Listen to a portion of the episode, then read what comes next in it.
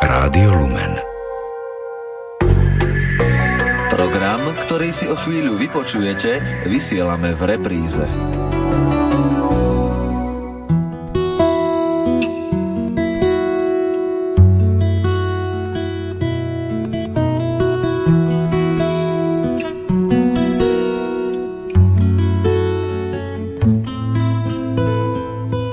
Darčeky sa v posledných desaťročiach stali neodmysliteľnou súčasťou Vianoc.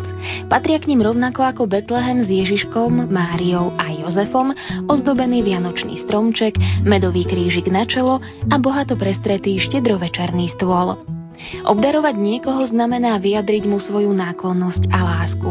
Niektoré dary sú praktické, ďalšie potešia a sú aj také, ktoré môžeme považovať za splnený sen. Nie vždy sa dajú zabaliť do papiera a nie vždy ich nájdeme pod vianočným stromčekom. Svoje o tom vie napríklad rodina Oravcová z Kremnice. O tom, aký bol ten ich najkrajší darček, ktorý dostali, nám porozprávajú v nasledujúcich minútach. Nerušené počúvanie relácie Najkrajší darček vám želajú hudobná redaktorka Diana Rauchová, technik Peter Ondrejka a redaktorka Jana Verešová.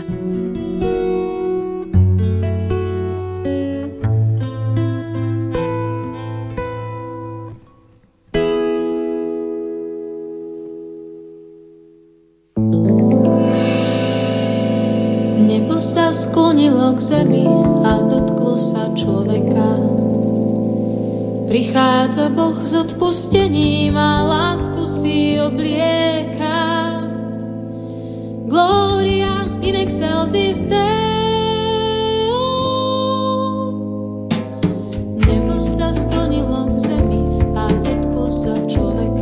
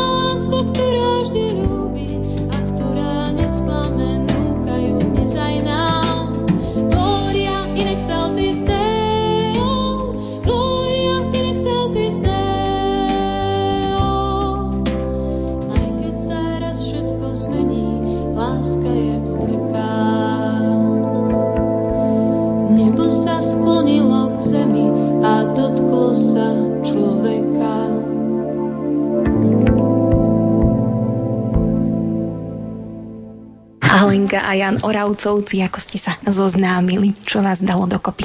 Zoznámili. No obyčajné zoznámenie, zoznámenie. My sme sa poznali od detstva. Od detstva. Od detstva. No a v kostole sme sa stretávali, vydávali a tak. Ste sa zalúbili postupne? No postupne to asi prišlo. Pomaličky. Najskôr len tak kamarádsky. Z vojny listov a po vojne už sme ostali spolu. A ako dlho ste spolu chodili? Tri a pol roka sme spolu chodili a to sme sa stretávali vždy v kostole, piatok na omši. Vždy, keď som obošla, som pozerala, či na druhom schodíku, keď sme išli na chôr, tak tam vždy stával. No a po omši sme sa ako tak prechádzali, tak ako mladí. No a potom sme už začali sa tak viacej kamarátiť. Potom Janko odišiel na vojnu, no a po vojne sme sa tak už dali viacej dokopy a potom bola svadba. Aj si pamätáte ten dátum presný? Svadby, no pravda, tretieho júna devätnásťstoosemdesiatdeväť. Takže to už je koľko? dvadsaťdva rokov, dobre počítam? Už áno. Aké to boli roky? Boli to šťastné roky? Nikdy ste to neoľutovali? Nemám čo ľutovať. Vidíte sama.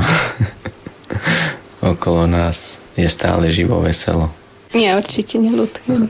Sme taká rodinka, no aj so starostiami, aj s radosťami, ale neľutujem, že sme spolu a že máme takú peknú rodinu, ako máme. Takú veľkú rodinu. Je veľmi dôležité, aby rodina spolu tak dobre vychádzala?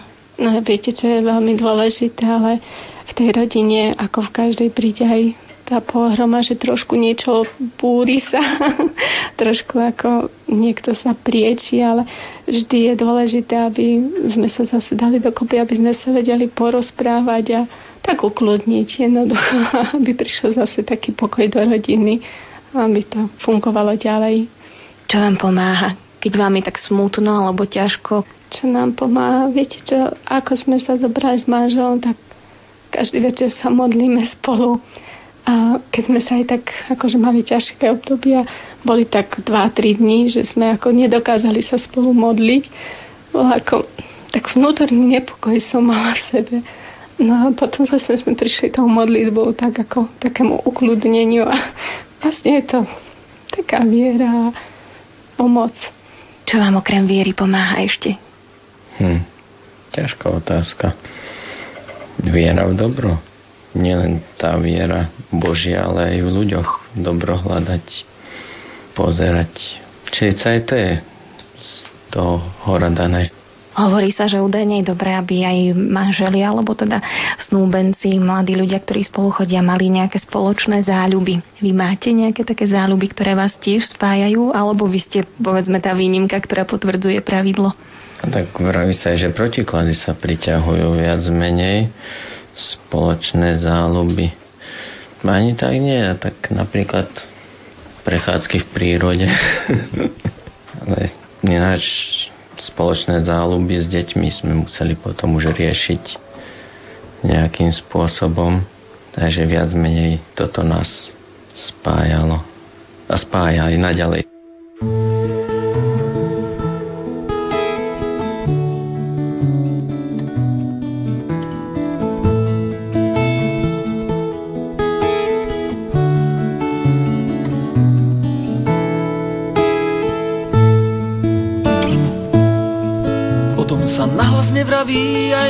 Baby pýtajú, tajomstvo v srdci uchrániš, len vrabce ho poznajú. Až keď on dá najavo, to na čo čakáš celý čas, v tej chvíli všetko začalo.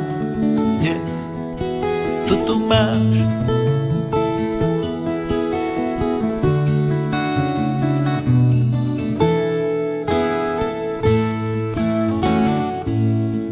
Na dvore spieva koleda, ku oknu rýchlo priskočíš, jeden tam hrá len pre teba, dnes večer isto nezaspí. Veď to sa často nestáva, že niekto stojí pred domom, skryto ti lásku vyznáva a vraví, chcem byť tvojou oporou. Ešte zahraj a zaspievaj, budem tu stáť a počúvať, a keď trblieta Vánoc schová je posledný tón, kto si čo si vezme nám dvom. Viem, že musíš do zajtra zas, budem pri okne, kde rozkvitne mráz, a keď fúra raz ničo nič pohľadí deň. Ty si blízko a ja to viem, ja to viem.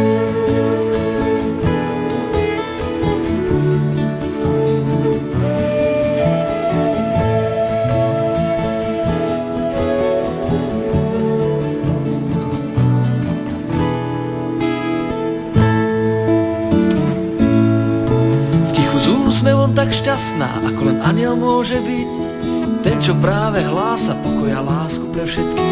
Pri ňom spinká malý Boh, on vie, čo nik netuší, vie, že Betlém spojil dvoch a ty si v tom máš po uši. Ešte zahraj a zaspievaj, budem tu stáť a počúvať, a keď trblieta Vánoc chová je posledný tón, kto si čo si vezme nám dvom.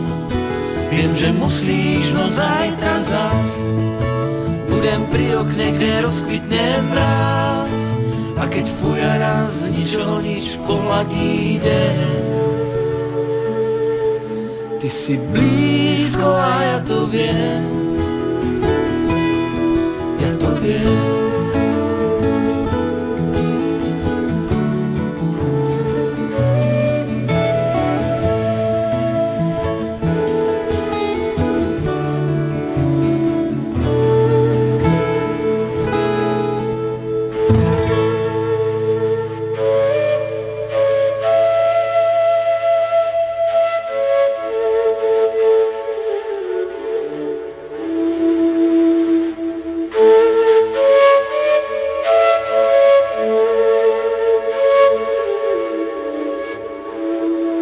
Vy máte krásnu veľkú rodinu, to práve v časoch, kedy povedzme je také moderné mať jedno dieťa, prípadne dve, vy ich máte šesť. Plánovali ste si takúto veľkú rodinu, alebo ste prijali to, čo prišlo? My sme si tak vravali, že vždy, že budeme mať dve alebo tri deti. A nikdy sme nevedeli, že to bude dvakrát tri. No, prijali sme tie deti. Prvé tri sme ako to v pohode.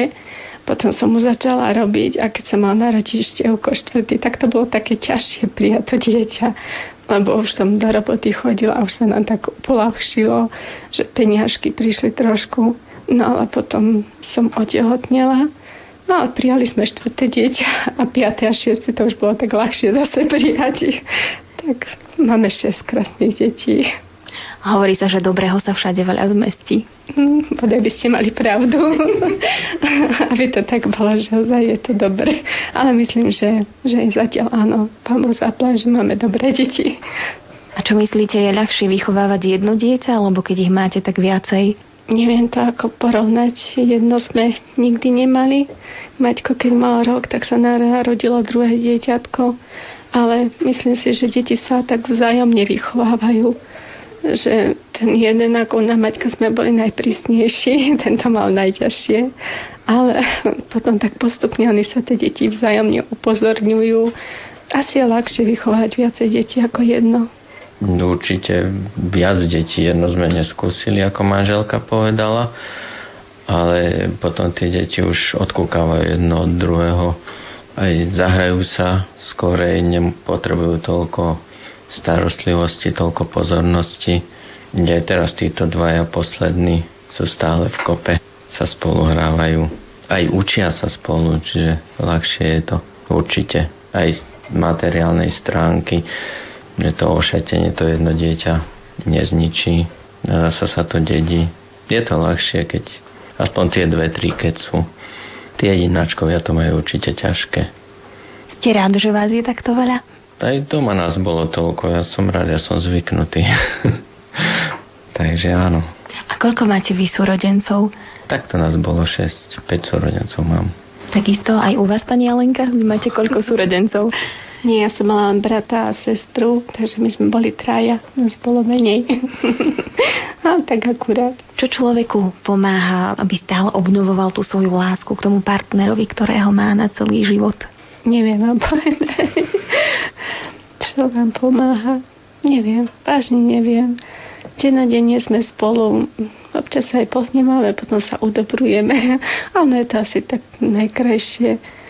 Asi keby bol človek stále taký ako v jednej hladine, tak by to ho omrzelo, ale tým, že ten život prináša tie situácie rôzne, že raz je človek v pohode, druhýkrát je nervóznejší, potom zase vidí, že treba uklúniť tú situáciu, zase sa snaží, aby bolo dobre, tak neviem, no, tak asi, asi to je výkyvy rodinné, možno sú aj na niečo dobré, že sa tak snažia vzájomne, keď tí partneri chcú vydržať spolu a majú sa radi, tak myslím, že sa tak snažia výjsť si v ústrety a potom, potom, že to tak akože ide a je to, je to príjemné a myslím, že to tak má byť.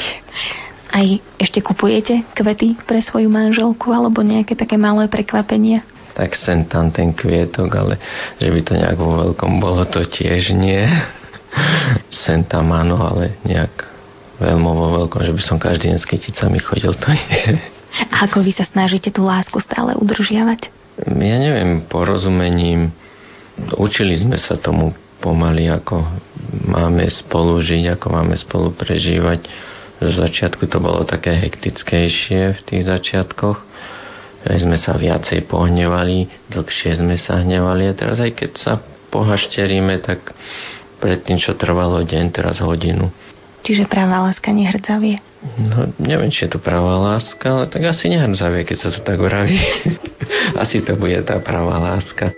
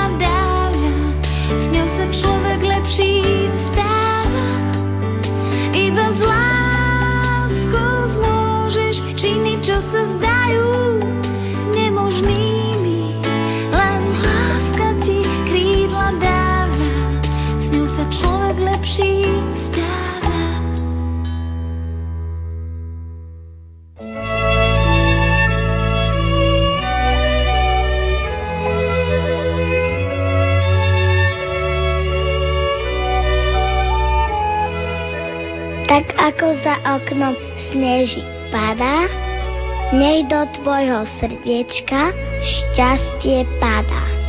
Zabudni na bolesť, na starosti a prežij Vianoce v láske a v radosti. Tešíme sa na Ježiška.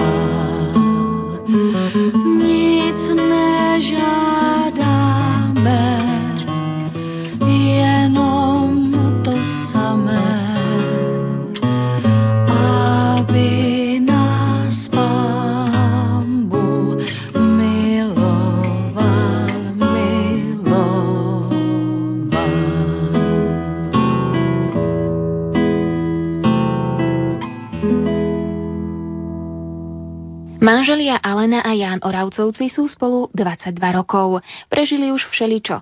Svoj vzťah založili na viere v Boha a vzájomnej láske. Bývajú v Kremnici a majú šesť detí. Štyroch chlapcov a dve dievčatá. Tak najstarší je Maťko, Matej je krstený. Ten už bude mať dvadsaťjeden rokov. Už to musím rátať. Tak Maťko je najstarší. Ten chodí už na vysokú školu. Maťko je také naše prvé dieťa, to bolo také, by som povedala, pokusné, lebo vždy sme boli na neho takí prísni a snažili sme sa tak ako správne vychovávať ho a postupne sme to u týchto ubudali, takže on to mal ako, z mojej strany mal najťažšie detstvo, ale myslím, že sme správneho chlapca vychovali z neho. Druhý bol Janko, Janko ten má dvadsať rokov. Ten tiež študuje na vysokej škole teraz v Bratislave, ten tu nie je medzi nami. No a ten je taký, dosť bol taký, aj je, že dá na mienku druhých, že dá sa s ním tak ojíbať, ale je veľmi vnímavý. Je šikovný, zlatý, poslušný syn. Potom je Maruška, ktorá chodí na pedagogickú školu, teraz nám maturuje.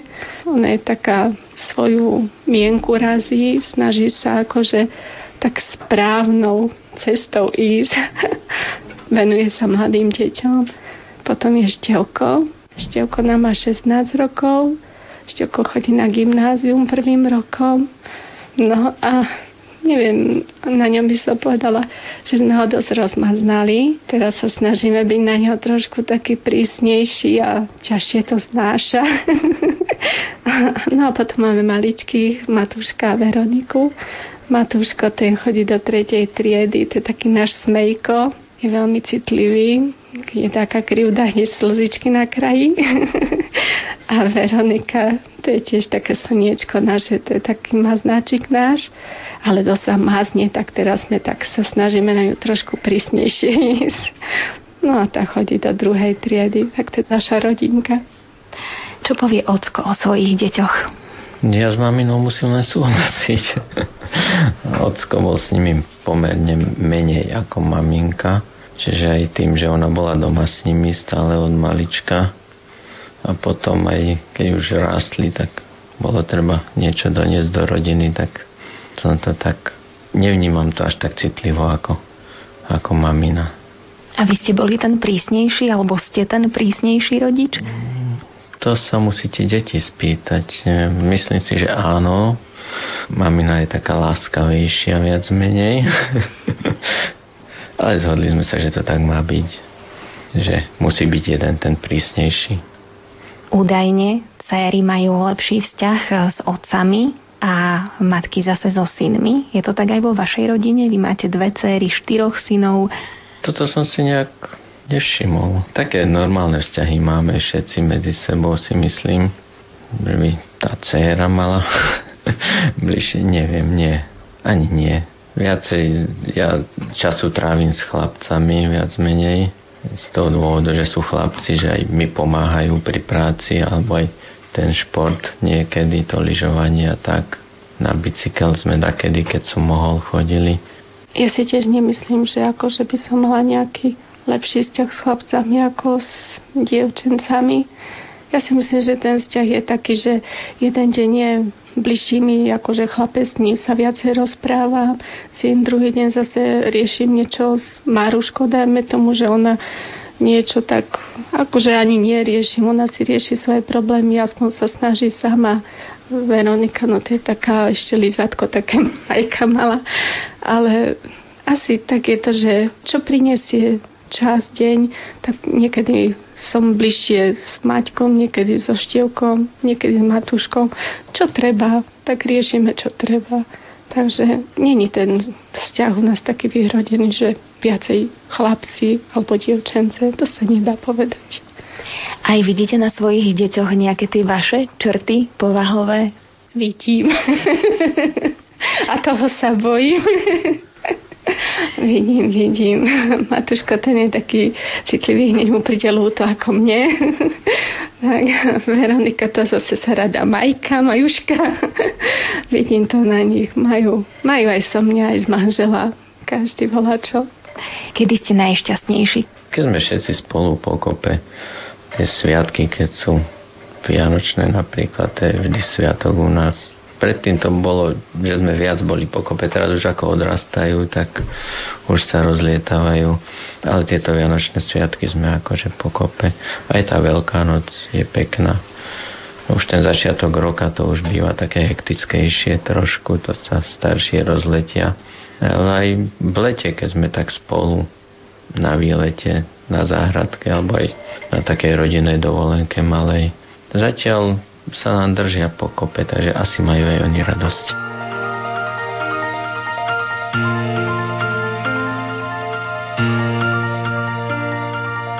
Marne se vlastního osudu ptáš, co dnes a zítra schystá. Představ si, že v kapse oříšek máš a ten ti dá bezrád na ty, kdo s cílem zlým chtějí tvou bránu skřívat.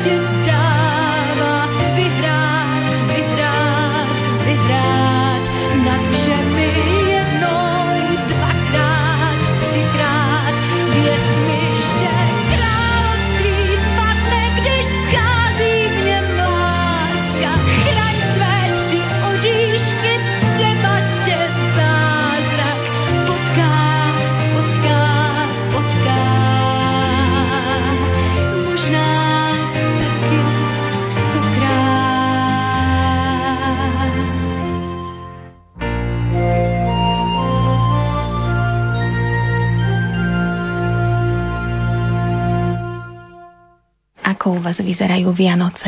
U nás Vianoce asi ako v tradičnej slovenskej rodine. Navaríme si, vypražíme kapra, zemiakový šalák nachystáme, opekance, oplátky, deti prichystajú stôl, v obývačke roztiahneme veľký stôl, nachystáme si všetko na stôl, čo máme. No a potom už začíname modlitbou. Potom nám ocko dá všetkým medový krížik na čelo, to sa všetci otierame, olizujeme. Potom oplátku si dáme, sa navečeriame, opekance, rybu, šalátik. Deti sa najviac tešia, keď už skončíme, že budeme môcť darčeky pozerať. Nám ich ešte tak hneváme, že najskôr si musíme zaspievať, musia nám zahrať také vianočné koledy. No a už potom sedíme pri stromčeku a tešíme sa s darčekov. Aký bol ten najkrajší darček, ktorý ste kedy dostali? Tak najkrajší darček bol vianočný, keď sa nám narodil prvý syn. To prišiel domov tesne pred Vianocami, dvadsiateho tretieho decembra. Prišli sme domov z Pohrodnici.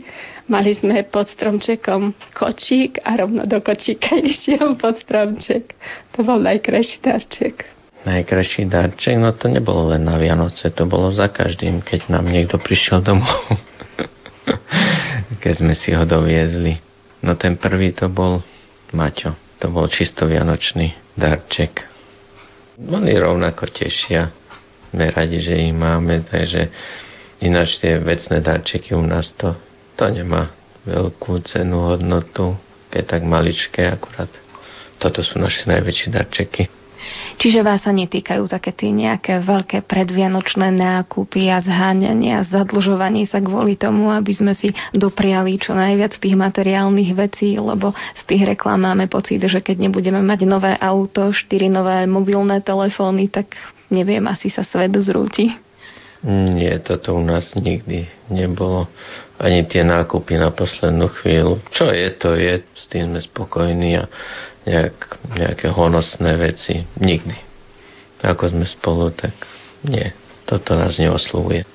Tešíme sa na tie Vianoce, pripravíme si niečo, vždy sa niečo osobité, či kúpi, alebo aj na ten stôl kúpi, ale že by nejak vôbec nie. Ani mňa to vôbec akože netrápi, neoslovuje. A zadlžovať kvôli tomu, tak to nie. Matúško, tebe sa ako žije v tejto rodine? Čo máš na tejto rodine rád? Na maminke, na ocinovi, na bračekoch a sestričkách? Mám ich všetkých rád. Aká je maminka na teba? Ako kedy. Niekedy dobrá, niekedy horšia a tak. A čo máš na maminke rád? Keď je na teba dobrá? Ako to vyzerá, keď je na teba dobrá? No, pomajka ma, alebo prituli si ma. Dá ti nejakú sladkosť, alebo koláčik upečie? No, samozrejme, veľakrát už. A ocinko? Chcel by si byť raz ako ocino, keď budeš veľký? No, hej, áno, chcel, koho všetko zvláda. A je aj tvoj kamarát ocino? Že mu povieš, keď máš nejaký problém a spýtaš sa ho, že ocino, ako by si to ty vyriešil a ocino ti povie? Neviem, skôr mama. Takže maminka je taká tvoja pomocníčka.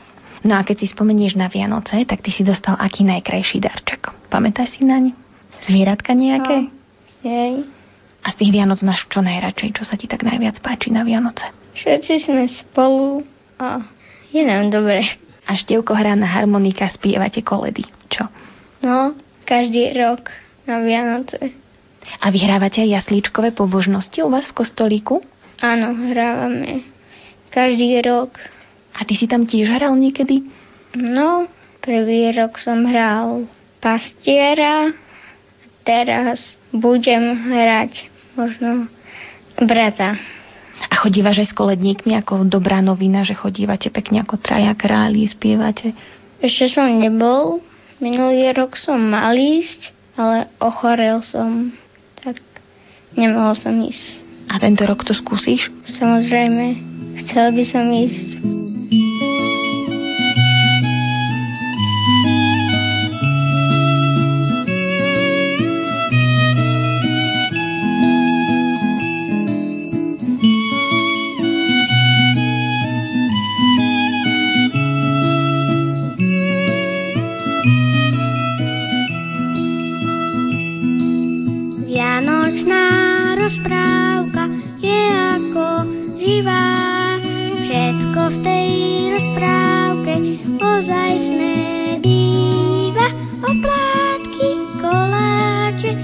Svetočnej šaty, ozajstná mamička i ocko zlatý. Oplátky, koláče, svetočnej šaty, ozajstná mamička i ocko zlatý.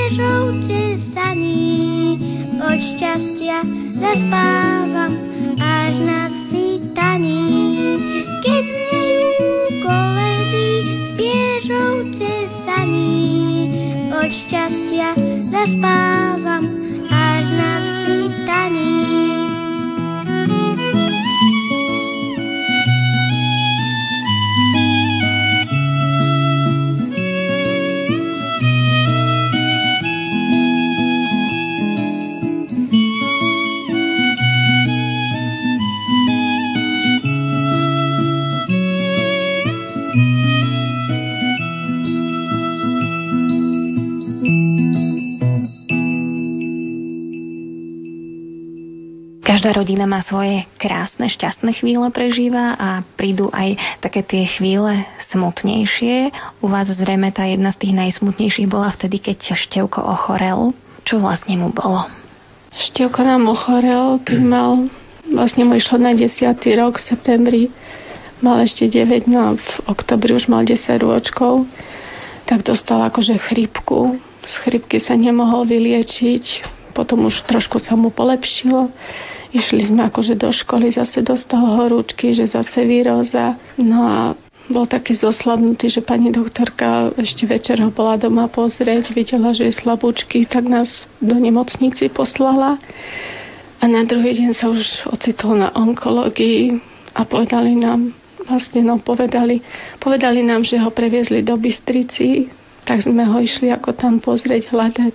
Chodili sme z oddelenia po oddelenia, sme skončili na onkológii a dozvedeli sme sa vlastne, že Šťovko má leukémiu. Mal ako chronickú akútnu leukémiu. Pani docentka nám povedala, že nemáme sa pýtať na percenta, že vlastne, že akú máme nádej, ale že nádej, že akože vždycky. No a tak Šťovko zostal v nemocnici a začal podstupovať ťažkú liečbu. Vy ste mali niekedy v rodine takéto onkologické ochorenie, že bola tam nejaká šanca, že bude mať aj niektoré z vašich detí takéto problémy? Ako priamo takéto nie, ale keď rozmýšľam, vlastne starka jeho bola ako onkologicky chorá, zomrela, ale nikdy sme ako nerátali s tým, že niečo takéto sa môže stať a už vôbec nie, že dieťaťu. Šťovko teda nemal ešte ani desať rokov, keď dostal toto nepríjemné zákerné ochorenie. Ako ste to vnímali? Bol to pre vás nejaký taký trest, alebo pýtali ste sa, prečo práve vy, kvôli čomu? Viete čo, nevnímala som to ako trest. Ani som sa nepýtala, prečo. Jednoducho som to zobrala tak, ako je, len bolo to veľmi ťažké. My sme sa vtedy skoro mesiac s manželom ani nerozprávali. Len sme tak ticho sedeli. Chodili sme do Bystrici dennodenne a v tom aute bolo vždy ticho. Bolo to veľmi ťažké obdobie. Ako ste to vy prežívali? Ťažko. Viete, keď dieťa ešte k tomu, mne zomrela mama, ako manželka vraví, to bola moja mama, tá jeho starka, mala rakovinu hrubého čreva behom troch mesiacov, umrela, tak už sme čiastočne vedeli, že čo to tak trošku obnáša, čo nie, a museli sme to brať tak, ako to prišlo a dúfať, že bude raz dobre zase. Tu nádej ste nikdy nestratili? Nikdy ste nepochybovali? Nie, nie, nie. Nádej je vždy, pokiaľ ten človek dýcha, žije, tak tá nádej je vždy. A každý má nejaký ten osud daný zhora. A keby to bolo tak, že ho má daný, že má odísť, tak odíde. Keď nie, myslíme si, že má niečo tu na tejto zemi ešte robiť, tak neodíde. Sú prípady, keď človek je úplne dolámaný a vylieči sa a taký padnete na chodníku a je po vás. Vás toto ochorenie nejak stmelilo ako rodinu? Ako rodinu, áno. Vtedy ani deti nehnevali tak, ako deti zvyknú hnevať. Boli také otrklejšie. Každý deň sme chodili preč, oni každý deň museli byť sami, alebo so starými rodičmi, alebo aj druhí ľudia nám veľa pomáhali. A bola tá súdržnosť taká. Nevravím, že bola aj predtým zlá, alebo nejak je teraz je slabšie, ale vtedy to bolo také, také ozaj súdržnejšie.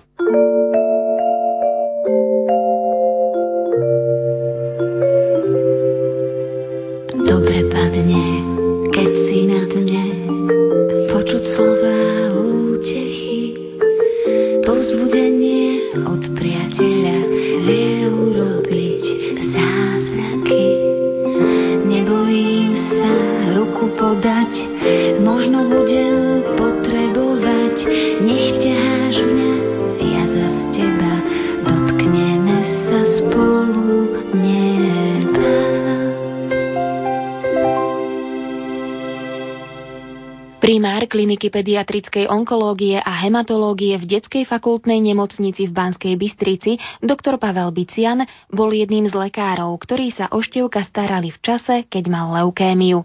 Rakovina u detí je podľa neho v porovnaní s dospelými skôr ojedinelým ochorením. Ten výskyt všetkých nádorových ochorení percentuálne u detí predstavuje len jedno percento, takže len pre také dokreslenie možno u detí je okolo dvesto nových ochorení na Slovensku, kdežto u tých dospelých je to asi dvadsaťdva tisíc, takže naozaj v porovnaní s dospelými je to zriedkavé ochorenie.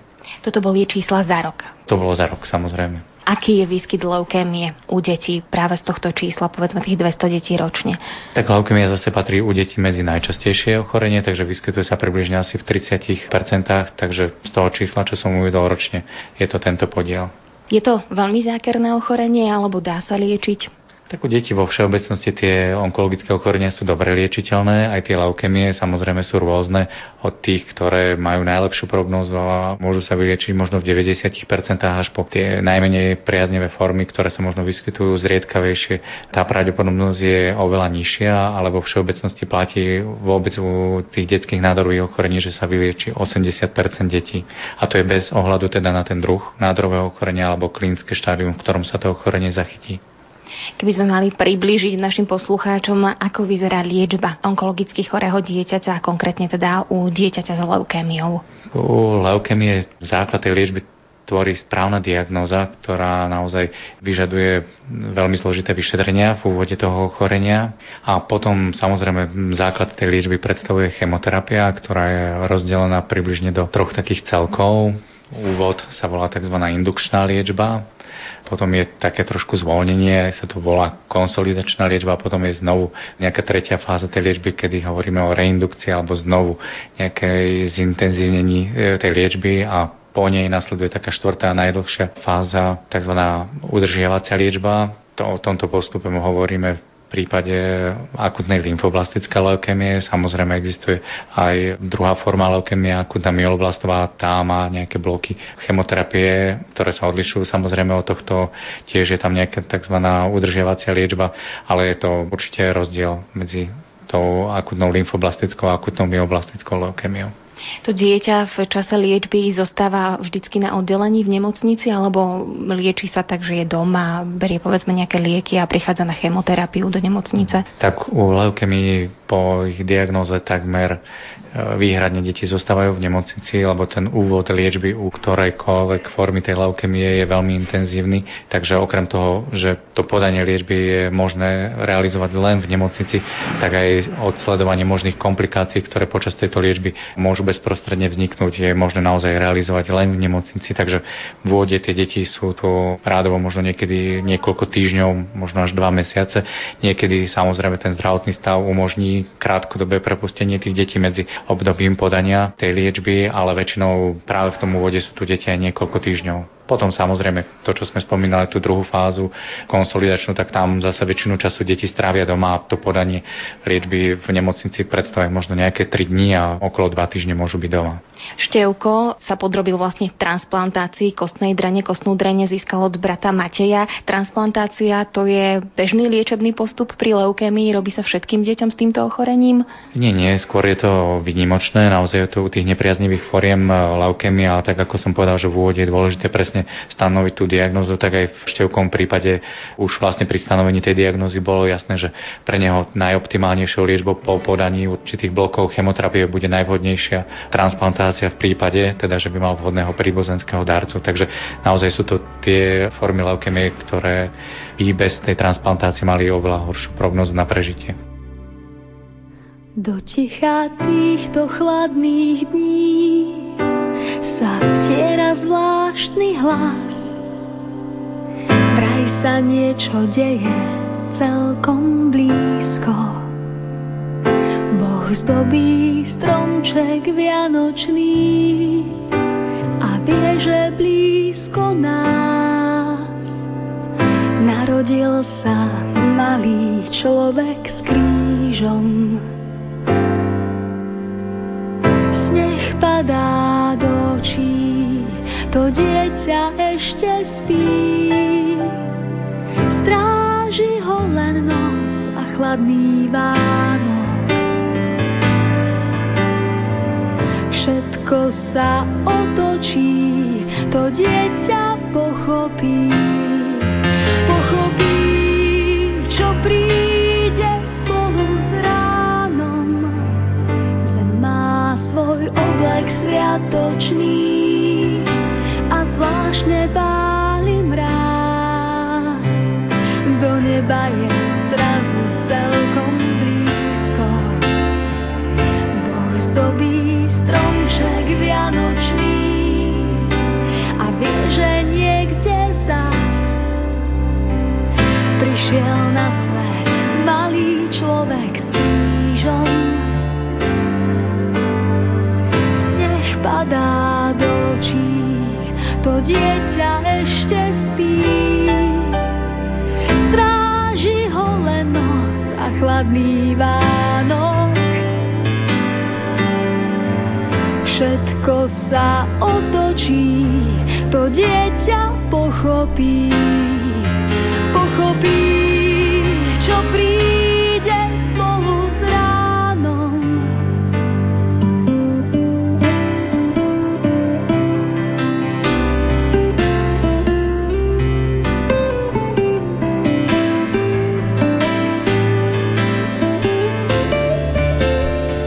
Boh zdobí stromček vianočný a vie, že niekde v nás narodil sa malý človek. Má svoj oblek sviatočný a zvláštne báli mráz. Prišiel na svet malý človek s krížom.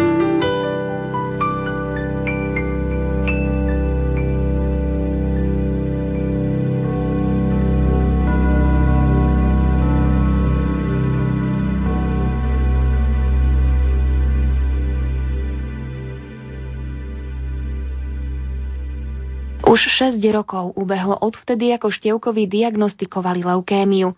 Hoci jeho liečba bola úspešná a chlapec je zdravý, jeho rodina má stále slzy v očiach, keď na toto obdobie spomína. Otec Jan Oravec hovorí, že v tom čase mali šťastie na ľudí. Keď je takto ťažko, tak veľmi záleží na tých ľuďoch okolo vás, čo sú. A len v dobrom spomínam ako na tie časy, na tých ľudí, ktorí pomáhali, či v zamestnaní mal som, kedy som potreboval voľno ísť, mal som, aj finančne pomáhali. Je veľa ochotných ľudí a aj z veriacich, aj akože z neveriacich. Bolo to jedno, že akí sú, či sú veriaci, či nie. Pomáhali nám veľmi ľudia. Počula som, hovorili mi o tom ľudia, ktorí sa venujú takýmto výskumom a niektorí to aj sami prežili, že rodičom, ktorí prežívajú niečo takéto tragické a bolestné, tak pomáha, keď sa ich druhí pýtajú na to, ako sa majú, ako sa má ten člen ich rodiny, ktorý má momentálne problémy, a my ľudia naokolo možno sme skôr takí, držíme si tak odstup, aby sme nevyzerali, že vyzvedáme. Ako to bolo s vami? Vás potešilo, keď sa ľudia spýtali, ako sa máte, povedali vám, že vám držia palce, že sa za vás modlia? Viete, veľmi ma to tak nepotešilo, lebo vždy vás to tak rozcitlivalo. A teda vás, mňa to tak akože rozcitlivilo, keď kládli takéto chúlostivé otázky, aj keď rozumiem tomu, že chceli vedieť, čo sa deje, ako to prebieha, tak ťažko mi to pripadalo sa o tom rozprávať. Ale Šťovko sa našťastie vyliečila, už je v poriadku. Mm. Áno, je vďaka lekárom. Božie cesty boli také, Božia ruka ich viedla. Na lekárov sme mali veľké šťastie. Vždy sme natrafili na tých správnych, si myslím, a dobrých. Už tu od prvopočiatku naša pani doktorka, čo ho mala, a potom aj Bystric, keď bol na onkológii, tak tam ozaj starostlivosť perfektná. A aj v Bratislave, keď bol na transplantačke, na transplantačnom centre, s Maťom, tak to tam oni, tí lekári si nevyberali také dieťa, hen také dieťa, cigánik alebo z východu, zo západu, Maďar, to im bolo úplne jedno, tam ozaj o každého sa starali perfektne. Viem, že tu v Kremnici sa modlili aj za vášho Šťovka. To bola nejaká taká vaša prosba, že ste poprosili tých veriacich, aby sa modlili za vás, alebo prišli s tým oni sami? My sme poprosili len tých najbližších, čo sme mali známych. Keď sme sa stretli, rozprávali, tak sme prosili o modlitbu. Prosili sme kňaza o modlitbu.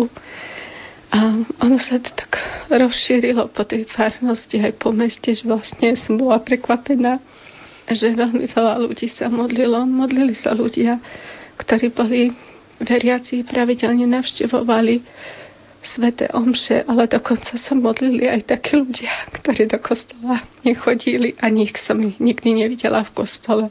A viem o tom, že, že aj oni prednášali prosby Pánu Bohu za nášho Šťovka. Touto cestou všetkým ďakujem. Šťovko je zdravý, tešíme sa z toho veľmi, je z neho krásny chlapec. Ideme sa na chvíľu teba, Šťovko, spýtať. Ty si bol ešte taký malý ako tvoj brat Matúško teraz, ak sa nemýlim, keď sa to stalo, možno ešte trošku mladší. Ty si čo z toho obdobia pamätáš, aké to bolo? No, tak ja si veľa toho nepamätám. Väčšinou som bol pod liekami, čiže veľké nejaké zážitky nemám. Jedine to, že som v kuse pozeral telku, jedlo bolo zlé, však jasne domáca kuchyňa je vždycky lepšia, ale ináč neviem ani, čo by som ďalej povedal. Aj si sa bál, alebo si ani nikdy nevedel, že čo sa môže stať? No, ja som ani nevedel, že čo mi je. My rodičia sa tajili, čiže som sa nemal čoho báť. A čo bolo pre teba, povedzme, také najťažšie, keď si spomenieš na to obdobie? Čo ti tak chýbalo najviac? Fú, no tak najviac mi chýbalo asi domov. A neviem, tak blízko z rodiny. Teraz ty chodívaš tiež ešte na nejaké vyšetrenia? No, chodívam na kontroly. Teraz v marci pôjdem zase, to už bude šesť rokov od choroby. A zatiaľ všetko mi vraveli, že všetko dobre, tak hádam sa to už nevráti. Aj musíš dodržiavať nejaký špeciálny režim, zdravo sa stravovať, pravidelne ráno rozcvička, chodiť do telocvične. Kedy sa som sa musel zdravo stravovať, ale teraz už mi všetko zrušili, už by som sa mal správať ako normálny chlapec. A robíš to? Snažím sa.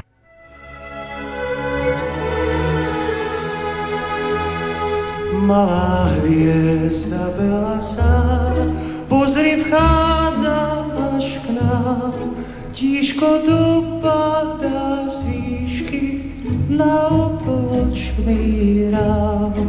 Z akej diaľky prišla k nám, akú prešla až púť, skrýv tu dlani, nedovol jej vyhasnúť.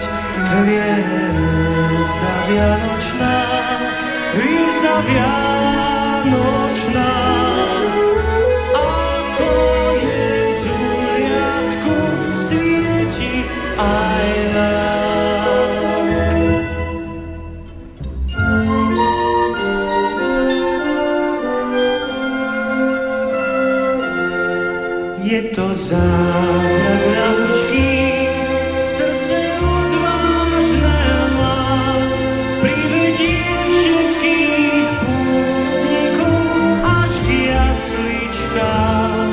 Svieti tým, čo hľadajú do tých prastarých čias, ktorých Ježiška s Máriou môže černájsť.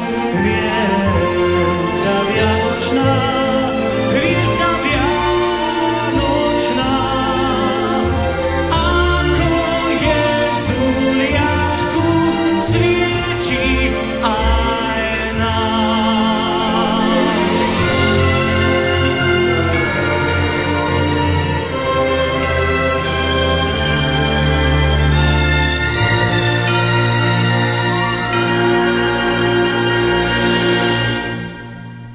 Števko, aké sú tvoje záľuby? Moje záľuby, tak rekreačný šport, to si vynahradzujem, som vtedy nemohol, a hranie na harmonike, keď môžem hrať to, čo chcem ja.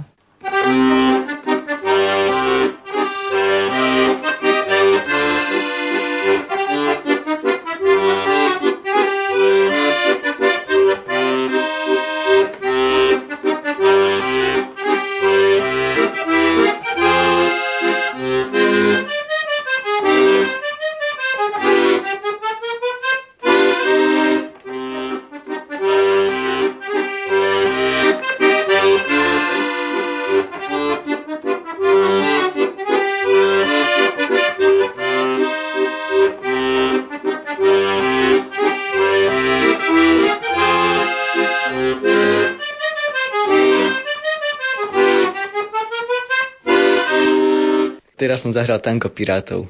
To som sa učil na súťaž. Aj si vyhral vtedy? Prvé miesto. A ty hráš aj v divadle. V takom, čo máte tu v Kremnici, také farské divadielko malé. Videla som ťa v úlohe svätého Františka z Assízy. No, tu máme také amatérske divadlo. Sme chceli nadviazať na históriu Kremnice, kde hrávali františkáni. Tak zrovna v ich kostole väčšinou hrávame, v františkánskom. A to bola tvoja prvá úloha, alebo hrávaš častejšie? Nie, bola to moja druhá úloha a druhá hlavná rola, aj keď som nechcel ani raz hrať hlavnú rolu, vždycky ma donútili. A tak som rád, že som tam bol. Tak asi máš talent. No, niektorí si to myslia. A ty by si aj uvažoval nad herectvom napríklad, alebo nad vstupom do rehole františkánskej? Tak nad herectvom možno raz, ale nad vstupom do františkánskej rehole asi nie.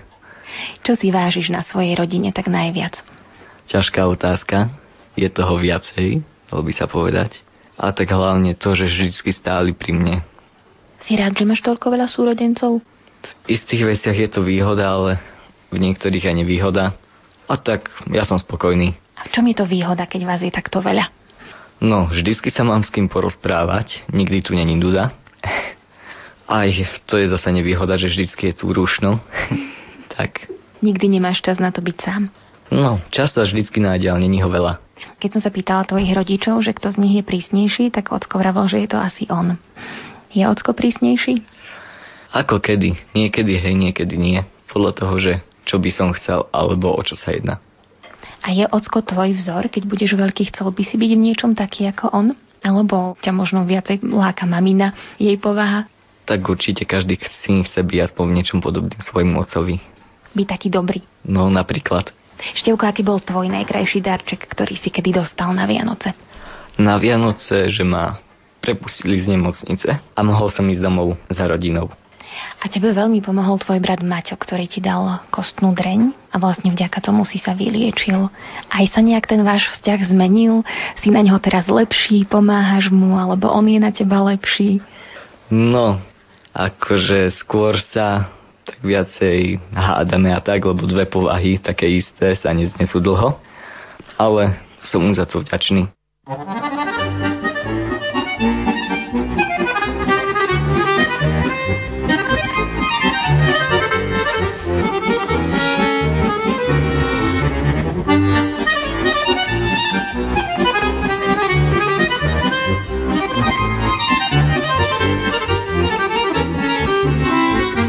Thank you.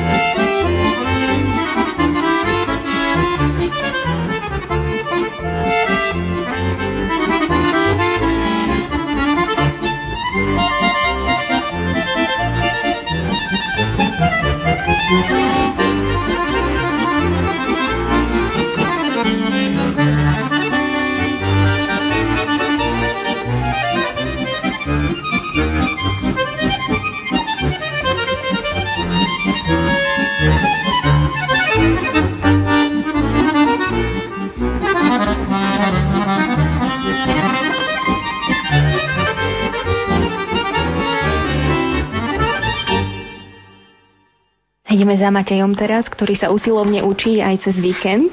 Maťo, ty keď si spomenieš na to obdobie, keď bol Šťovko chorý, ako si to prežíval, ty si tiež bol ešte vtedy asi pomerne malý, neviem, bol si ako Šťovka, alebo si bol mladší ešte ako je Šťovko teda teraz? No ja som bol vtedy presne tak ako Šťovko, bol som prvák na gymnáziu tiež tu v Kremnici. Ako si to celé vnímal ty, keď sa niečo takéto stalo vám? Úplne v prvej chvíli som nevedel, o čo ide poriadne, ale potom dosť zle. Nebolo to nič príjemné, ani potešujúce. Akí boli tvoji rodičia vtedy? Mm, tichí. Hlavne asi to. A vy ste sa aj vtedy nejak snažili im pomáhať viacej? Ocino hovoril, že ste sa aj tak možno menej klopčili, ako sa zvyknú súrodenci, že ste viacej tak pomáhali, držali spolu? Mm, neviem, no také veci nás vtedy nenapádali. Ako robí hlúposti aj vyvádzať a tak. Čo tebe pomáhalo v tých časoch, keď si bol taký najviac smutný a možno si sa aj bál? No vtedy... No už si to veľmi nepamätám, keď mám pravdu povedať. Radšej, možno.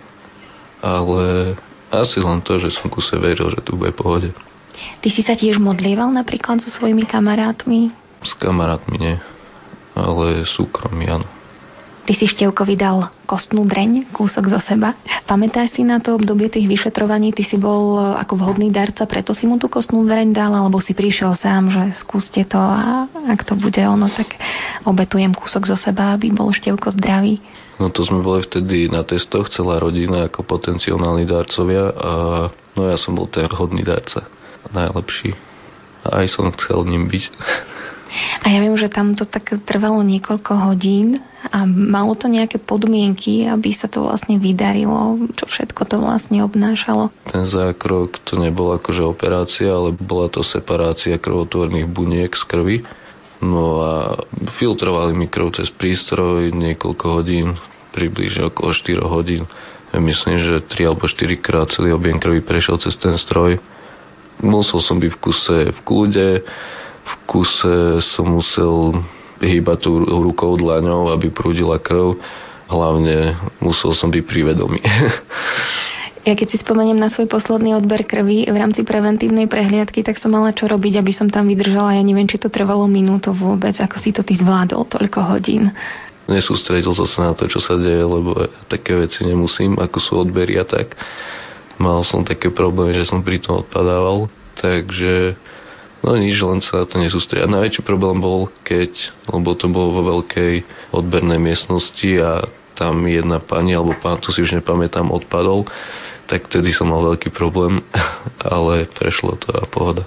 Matej, ja ty si taký záchranár, asi rodený, lebo pokiaľ viem, tak študuješ na vysokej škole a chceš byť hasičom alebo požiarnikom, čo je správne. Skôr bezpečnostným technikom. Ale tak venoval som sa Červenému krížu napríklad počas strednej školy, aj na súťažiach som bol nejakých v dobrovoľnom hasičskom zbore som. Chodíme na súťaže cez sezónu v lete. Tak troška, no, sa snažím. Baví ťa to pomáhať ľuďom? Neviem, či pomáham ľuďom týmto spôsobom, čo akože ten šport, tak to neviem, to asi nie je veľká pomoc, ale keď sa dá, tak rád pomôžem. Čo si ty vážiš najviac na svojej rodine? Asi to, že sa máme fakt, že dobre, že si vieme vždycky pomôcť a proste takú rodinnú pohodu udržať vždycky za každých podmienok. A je to super mať tak veľa súrodencov? No, je to v pohode, tak ja som si už zvykla, je to pre mňa úplne normálne. A keď už máme tie Vianoce, tak aký bol ten tvoj najkrajší vianočný darček? No, tak to neviem. Mm, nejako tie veci neriešim. Nezáloží ti na materiálnych veciach? Tak to nikdy si nemal taký nejaký predmet, že by si naozaj chcel, túžil po ňom pod stromčekom a našiel si ho tam potom? No, veľa vecí som dostal, čo som chcel, ale konkrétne neviem povedať fakt. Hlavne, že ste spolu. No, môže byť, áno. Na Vianoce určite, áno. Bol raz jeden čistý papier, biely ako sneh.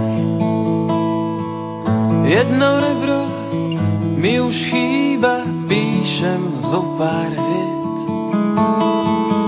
Tak ti píšem, robím značky, chodník po modrej.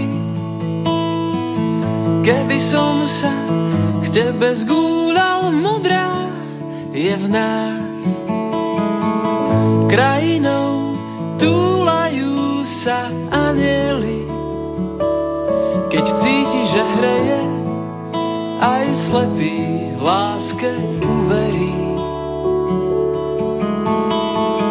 krajinou túlajú sa anjeli.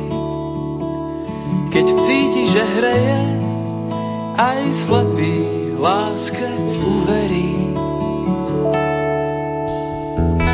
Bol raz jeden čistý papier, viem ho na spamäť.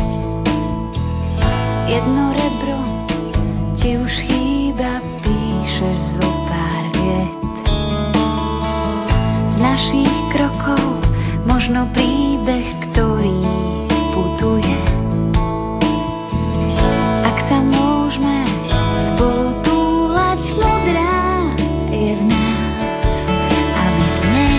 Krajinou túlajú sa anjeli, keď cíti, že hreje, aj slepý láske uverí. Krajinou túlajú sa anjeli, keď cíti, že hreje, aj slepý láske uverí.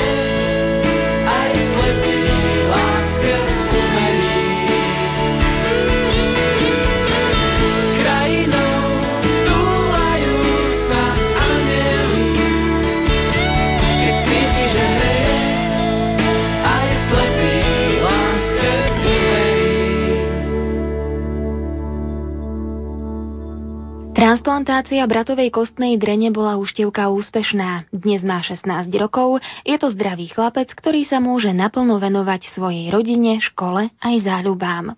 Ešte stále však musí chodiť na kontroly, kým lekári definitívne povedia, že je vyliečený. Detský onkológ Pavel Bician bude konkrétnejší.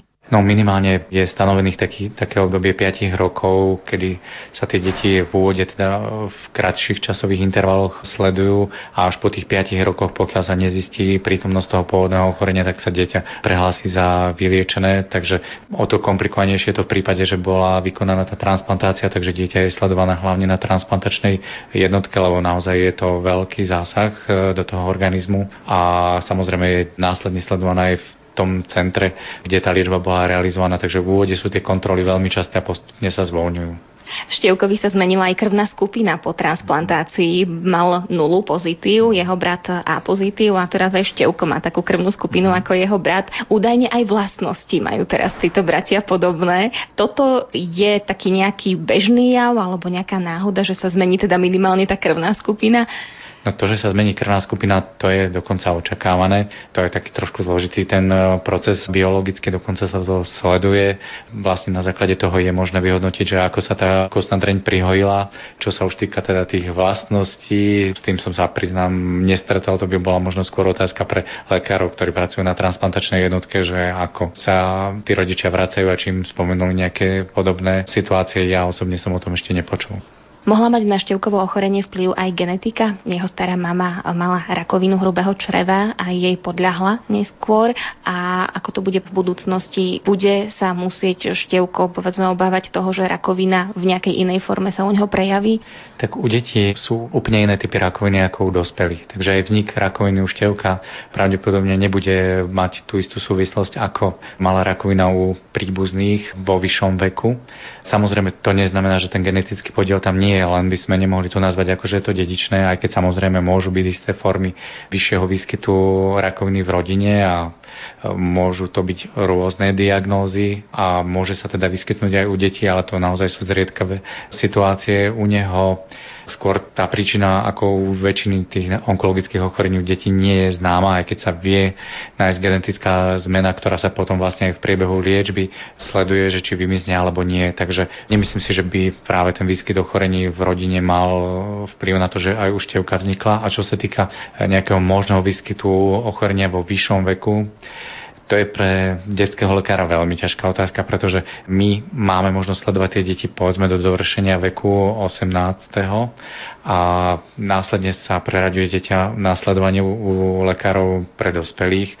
Takže z toho dlhodobého hľadiska nevieme, že či sa u tých detí alebo už potom tých mladých dospelých alebo aj vo vyššom veku nevyskytne nejaké nádorové ochorenie s vyššou frekvenciou ako u ostatnej populácie. Predpoklad istý tam je, pretože samotné podávanie tej chemoterapie udáva, že ako vedľajší účinok má možný vznik tzv. Sekundárnych malignít alebo nádorov iného typu v neskoršom veku, takže naozaj to bude záležať od toho dlhodobého sledovania. Neviem o tom, že by už nejaká taká štúdia bola publikovaná.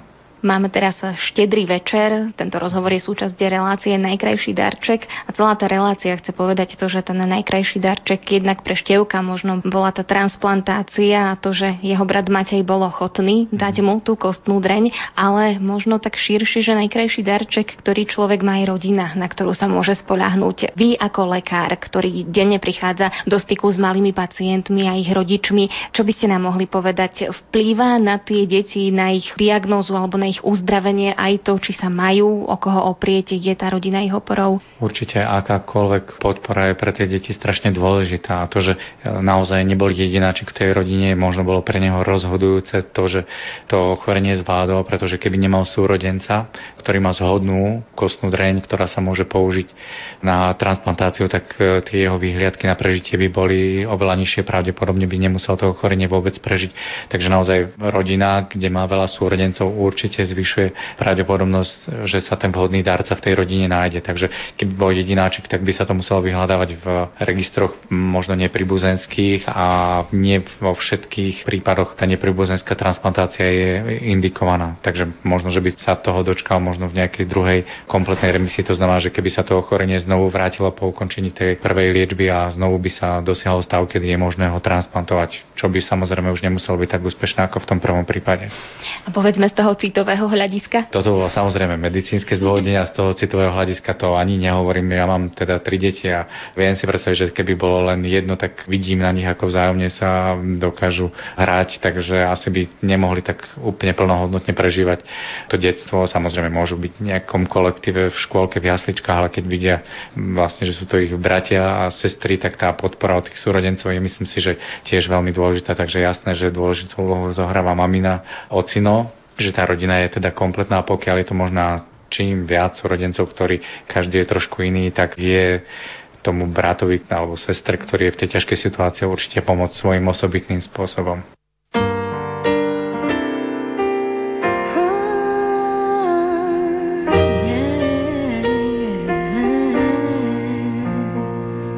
Búvaj, dieťa krásne,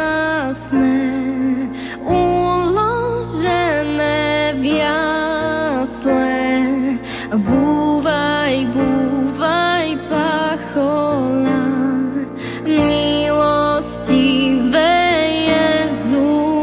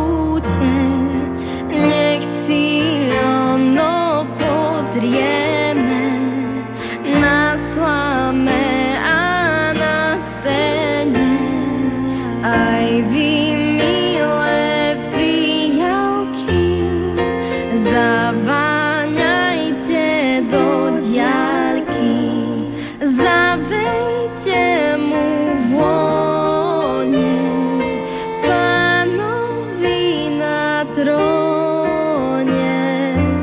Ticho sladúčko,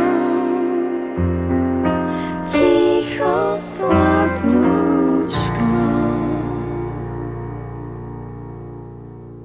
Maruška, šikovná žienka, prvá dcéra, po dvoch chlapcoch. Ty si čo myslíš o vašej rodine? Ja som veľmi rada, že máme tak veľkú rodinu. Sa mi to páči a myslím si, že vďaka tomu som vlastne na pedagogickej škole, že som videla, ako sa vychovávajú deti a tak ma to viedlo celkovo. Rada pomáhaš mamke s domácimi prácami a pri výchove ešte Matúška s Veronikou? Ako s ktorými domácimi prácami? Napríklad rada pečiem, varím, ale k upratovaniu sa veľmi neženiem. A keď sa dá pomôcť, keď mám čas, tak veľmi rada pomôžem, aj keď robia domáce úlohy, alebo Veronike s klavírom pomáham. Čiže keď sú tie predvianočné prípravy, tak ty vždycky máš na starosti pečenie, pripravuješ cesto aj dva týždne dopredu, aby pekne vychladlo v chladničke, odležalo sa a potom robíš línecké kolieska a podobne. Väčšinou pomáham, čo stíham, lebo zvyknem pomáhať aj vo farnosti rôznymi aktivitami ako Dobrá novina alebo jasličková pobožnosť. Čiže niekedy v tej domácnosti aj chýbam, ten čas trávim niekde inde, takže čo stíham, to sa snažím pomôcť aj doma. A čo pre teba znamenajú Vianoce? Vianoce, tak snažím sa prežívať to narodenie Krista. Každoročne niekedy sa mi to podarí, niekedy nie. A samozrejme je to také ukludnenie, stretnutie sa s rodinou. Som veľmi rada, že sú prázdniny. A máš aj niečo, čo u vás na Vianoce nemôže chýbať, aby sa ti tie Vianoce naozaj rátali ako také najkrajšie sviatky v roku? Tak určite tie typické veci ako stromček, medovníčky, všetci členovia doma, potom kapor a samozrejme tie darčeky. A ten tvoj najkrajší darček, pamätáš si? Môj najkrajší darček bol asi flauta. Som dostala priečnú flautu po stromček a to som vôbec nečakala. Maruška, ty sa teda aktívne zapájaš aj do života vo vašej farnosti, aj do obnovy františkánskeho kláštora spolu s mladými z Kremnice, samozrejme aj z ďalších miest zo Slovenska. Tebe viera pomáha? A získala si ju v rodine? Veľmi si to vnímala, že tvoji rodičia sú veriaci ľudia? Áno, myslím si, že už vlastne od malička nás viedli k viere. A potom vlastne stále sme sa aj doma modlili, aj všetko, videla som ten vzor. Takže určite áno. Ty si pamätáš to obdobie, keď bol Šťovko chorý? Ja som to veľmi nevnímala. To bolo také, že bola som menšia a brali sme to stále tak, že je chorý, ale vylieči sa, že... Nevedeli sme, čo to je vlastne, alebo tak. Nevnímala som to tak, že je vážne chorý. A teraz, keď sa na to tak pozrieš s odstupom? Tak teraz to beriem ako veľký zázrak, že je vlastne zdravý. Aj sa modlívaš za neho? Aj keď ťa možno občas hnevá, neviem, hnevá ťa niekedy? Samozrejme, tak sme súrodenci, tak sa hneváme navzájom. A modlíme sa navzájom za seba. Aj večer, keď sa modlíme, tak sa modlíme za celú rodinu. Do noci tichej zvony zvonia nám. Radosnou zvesťou sa naplňa chrám. Prichádza nádej, prichádza spása, Syn Boží sám. K jasličkám prikroč, Ježíš, Pánu sa pokloňa.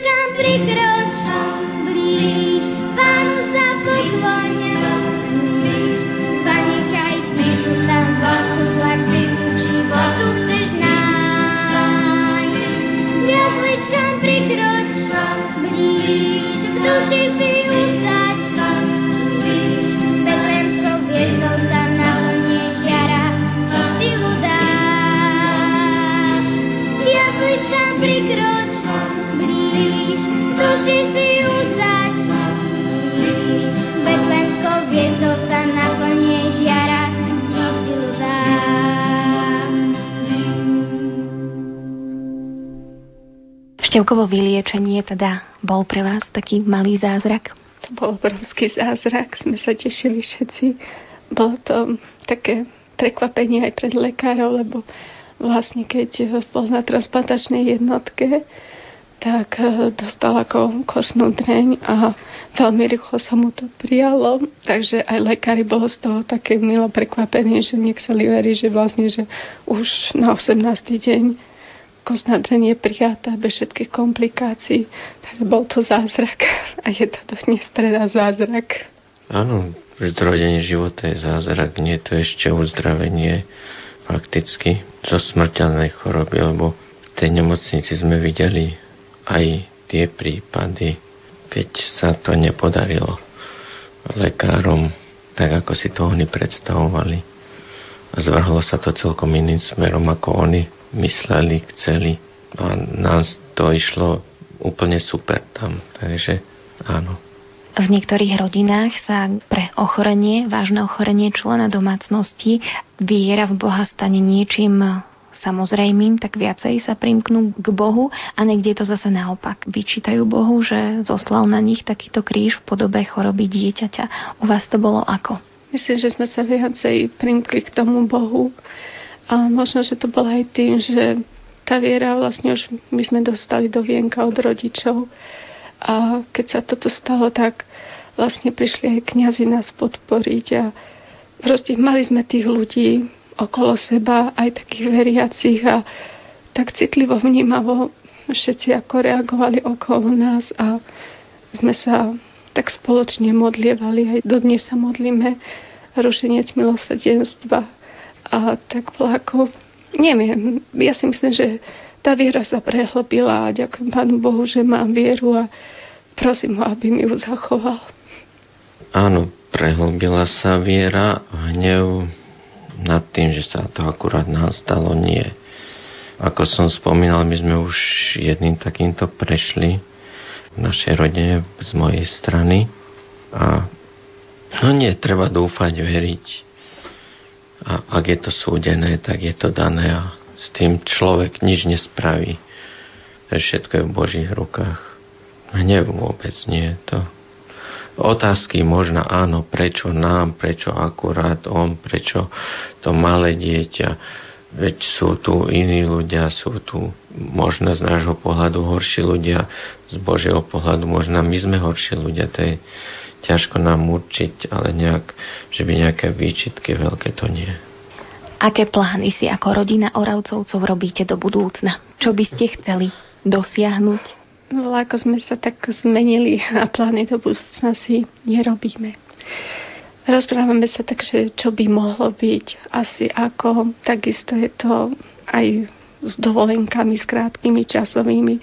Jednoducho si nerobíme plány. Myslíme si, že bolo by dobre, keby deti vyštudovali, keby sme sa dožili staroby, ale plány odtedy, ako sa Šťovkovi toto stalo, si žiadne nerobíme. Aj sme boli boli tak poučení, že plány si také dlhodobé a ciele, len tak myslieť si, že čo by človek asi chcel, hlavne ten pokoj v rodine, aby bol, aby sme mali robotu, aby sme mohli deti vychovať, nám dožiť staroby, ale také ciele a méty nemáme. Teda aspoň ja nemám. Snažíte sa naplno prežiť ten prítomný okamih? Myslím, že to je najlepšie, čo môžeme robiť. Dneska sme tu a ďakovať Pánu Bohu a veriť, že budeme tu ešte chvíľku. Ocko, má nejaké plány? Nie, ako aj manželka povedala, my žijeme zo dňa na deň. Plánovať v dnešnej dobe je ťažko aj v pri deťoch, pri toľkých deťoch, ako máme my, to sa jednoducho nedá. Máme už mnoho tých skúseností, že aj si niečo naplánujete a do rána vám dieťa uchorí a je po pláne. Takže plánovať nie. Tak porozprávať sa, čo by sme chceli, čo by mohlo byť, ako by to mohlo byť, ale nejak dlhodobé plány nie. Možno tak plán zo dňa na deň. Takto áno, ale nejak pol roka dopredu, rok dopredu, to nie. A čo by ste si želali pre svoju rodinu? Zdravie, to je najpodstatnejšie. Aj v dnešnej dobe, aj v minulosti to asi tak bolo. Pohodu, to Božie požehnanie, aby sme sa aspoň tak, ako doposiaľ sme sa mali, sme sa radi mali, aby to fungovalo aj naďalej. Mamka by čo zaželala svojej rodine? Hlavne to zdravie, Božie požehnanie, aby sme sa mali radi. To je asi najdôležitejšie. Lebo myslím, že keď toto človek bude mať, tak zvládne všetko.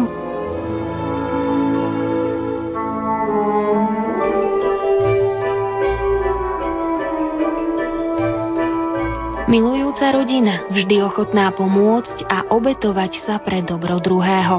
To je ten najkrajší darček, ktorý Oravcovci z Kremnice dostali a o ktorý sa každý deň starajú. Vyžaduje si to veľa lásky aj trpezlivosti, ochoty vedieť povedať prepáč a vedieť odpúšťať. S vierou v Boha sa však všetko dá zvládnuť, aj taký kríž, akým je ťažké ochorenie dieťaťa. Šťovko sa z leukémie vyliečil a veľkú zásluhu mal na tom jeho najstarší brat Matej. Ten neváhal a daroval mu kúsok seba, aby ho zachránil. Pre celú rodinu to bol zázrak, za ktorý ďakujú Bohu, ale aj lekárom, ktorí sa o Števka starali, a všetkým ľuďom dobrej vôle, ktorí na nich pamätali v modlitbách. Najkrajšie darčeky majú niekedy aj takúto podobu a potešia oveľa viac ako drahé auto, luxusný byt či diamant.